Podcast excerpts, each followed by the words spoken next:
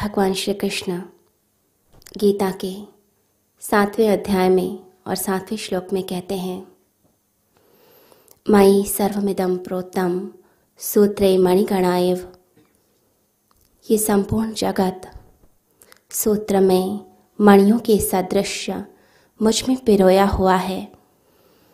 भगवान कहते हैं कि इस जगत में चारों ओर सिर्फ़ मैं ही मैं हूँ।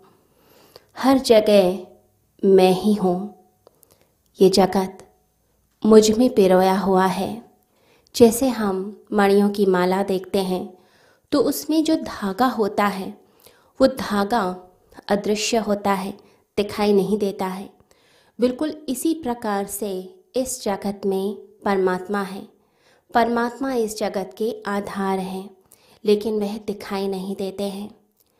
जो सामान्य लोग होते हैं उन्हें संसार की चीज़ें दिखाई देती हैं, संसार की वस्तुएँ दिखाई देती हैं। उन्हें दिखाई देते हैं संसार के प्रलोभन और उन प्रलोभनों के लिए वे सब तरह के कर्म करते हैं।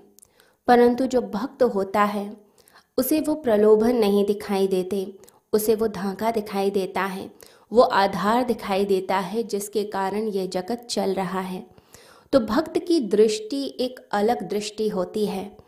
ये जो अंतर्दृष्टि है, ये अंतर्दृष्टि बताती है कि कहाँ कहाँ परमात्मा है और कहाँ नहीं है। परमात्मा तो सब जगह ही है।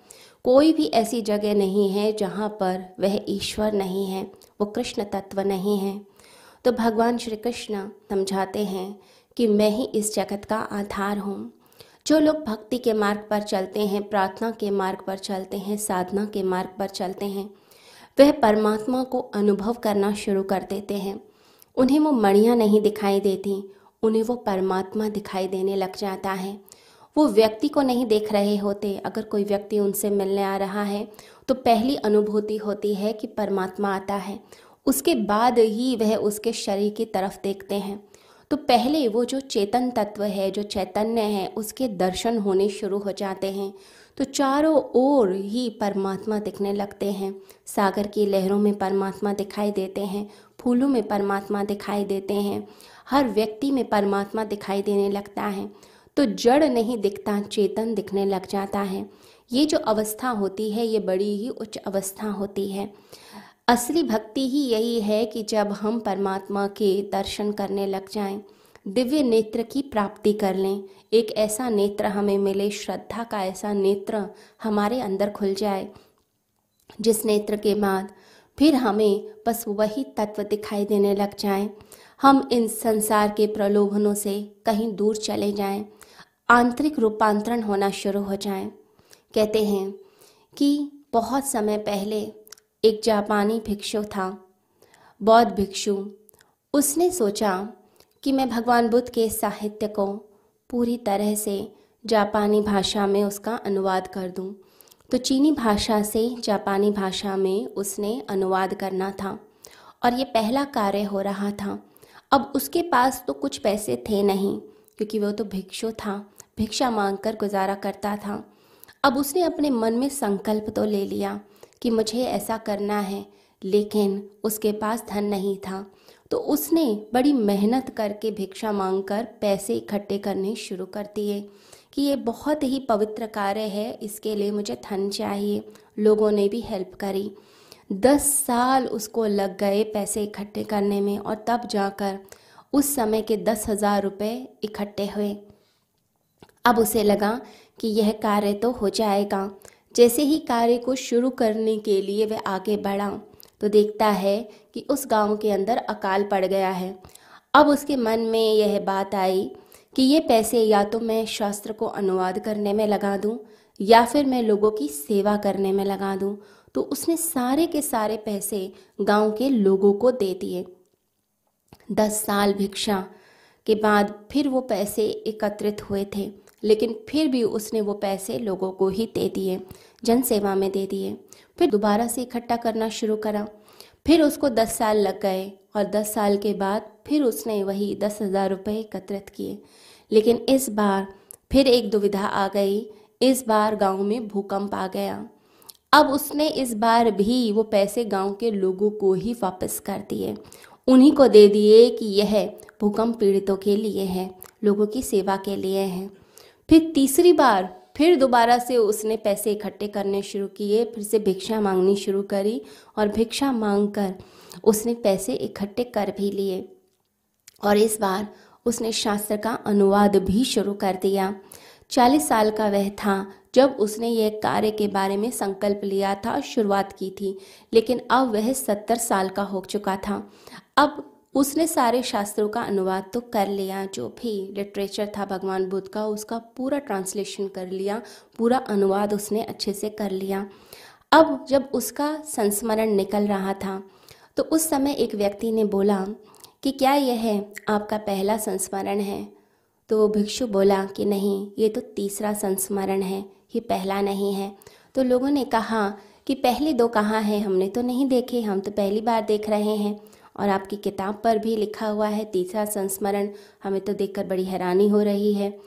तो उस बौद्ध भिक्षु ने कहा कि पहले दो संस्मरण जो थे, वो बहुत ज़्यादा कीमती थे, बहुत ज़्यादा डिवाइन थे, दिव्य थे।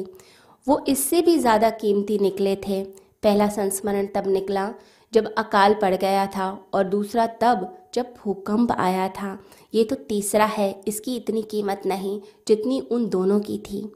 ये जो दृष्टि होती है, ये सिर्फ़ और सिर्फ़ एक भक्त की ही होती है, जो देखता है गहराई से, जो सिर्फ़ बाहरी आडंबरों में नहीं रहता, बाहरी चीज़ों में नहीं रहता। वह अपने भीतर टटोलता है, उसका हृदय बोलता है और हृदय के हिसाब से, परमात्मा की आवाज़ के हिसाब से फिर वो अपने जीवन को जीने लग जाता है। उसका मूल उद्देश्य होता है कि मैं किस तरह से इस संसार का भला कर दूँ, कैसे मैं स्वयं को परिवर्तित कर दूँ, कैसे मैं अंदर से कोमल हो जाऊँ, कैसे मैं अच्छा हो जाऊँ, किस तरह से आंतरिक रूपांतरण हो जाए? लोग जब प्रार्थना करते हैं जब प्रेयर करते हैं वो सारा एक रूटीन प्रोसीजर बन जाता है कि रटी रटाई चीज़ों को हमने रिपीट किया। और रिपीट करने के बाद हमारा वो काम कंप्लीट हो गया। हमें लगा प्रार्थना हो गई, पूजा हो गई। लेकिन जो असली पूजा होती है, वो तो आंतरिक क्रांति होती है। यानी आपने अपने आप को अंदर से बदल दिया, यानी कि सेल्फ ट्रांसफॉर्मेशन ये जो सेल्फ ट्रांसफॉर्मेशन होता है, ये अंदर से जो अपने आप को बदलना होता है, यही असली भक्ति है। और जब यह होने लग जाता है तो चारों ओर उस परमात्मा के दर्शन होने लग जाते हैं। वो जो अदृश्य सत्ता है, वो फिर दृश्यमान होने लग जाती हैं। ये भक्त के लिए ही होती हैं और किसी के लिए नहीं। भगवान श्री कृष्ण जो कह रहे हैं कि सारे जगत में मैं ही तो हूँ, सारा जगत मुझमें पिरोया हुआ है। फिर भक्त को भी यह अनुभव में आने लग जाता है कि हाँ सारा जगत परमात्मा में ही पिरोया हुआ है। ये जगत परमात्मा से अलग कहाँ है? ये तो जगत परमात्मा का ही हिस्सा है। तो वह जगत को परमात्मा का हिस्सा मानकर उसकी सेवा करना शुरू कर देता है। जगत की सेवा करता है, प्राणी मात्र की सेवा करता है। फिर स्थित प्रज्ञ जैसी स्थिति हो जाती है कि फिर उसका उठना, बैठना, चलना, बोलना सब कुछ प्रार्थनामय हो गया। यह एक अलग ही दृष्टि होती है, एक अलग मनोदशा होती है। ऐसी मनोदशा तक पहुँचना ही हमारा उद्देश्य होना चाहिए। लोग प्रार्थना तो करते हैं, परंतु लोभ के कारण करते हैं, कामनाओं के कारण करते हैं। उनको चीज़ें चाहिए, परमात्मा नहीं चाहिए। परमात्मा के मंदिर में जाते हैं, लेकिन परमात्मा के मंदिर में इतनी रुचि नहीं है। रुचि किसमें है? कि परमात्मा मेरी इच्छा पूरी कर दे। अगर इच्छा पूरी हो गई तो कहते हैं कि यह मंदिर अच्छा है, यहाँ मनोकामनाएँ पूर्ण होती हैं, यहाँ जाना चाहिए। फिर उसकी प्रसिद्धि फैलने लगती है। उसके बारे में अच्छा अच्छा हम बोलना शुरू कर देते हैं। लेकिन अगर मनोकामना पूर्ण ना हो तो फिर हम किसी और मंदिर की तरफ़ चल पड़ते हैं। सोचते हैं शायद वहाँ से हमारी कामनाएँ पूर्ण हो जाएँ। तो परमात्मा से कोई लेना देना नहीं है। सिर्फ़ और सिर्फ़ हमें क्या चाहिए? सिर्फ़ और सिर्फ़ हमें चीज़ें चाहिए। और चीज़ों के लिए ही हम प्रयास करते रहते हैं। तो परमात्मा की तरफ़ जो चलता है, वो तो होता है भक्त।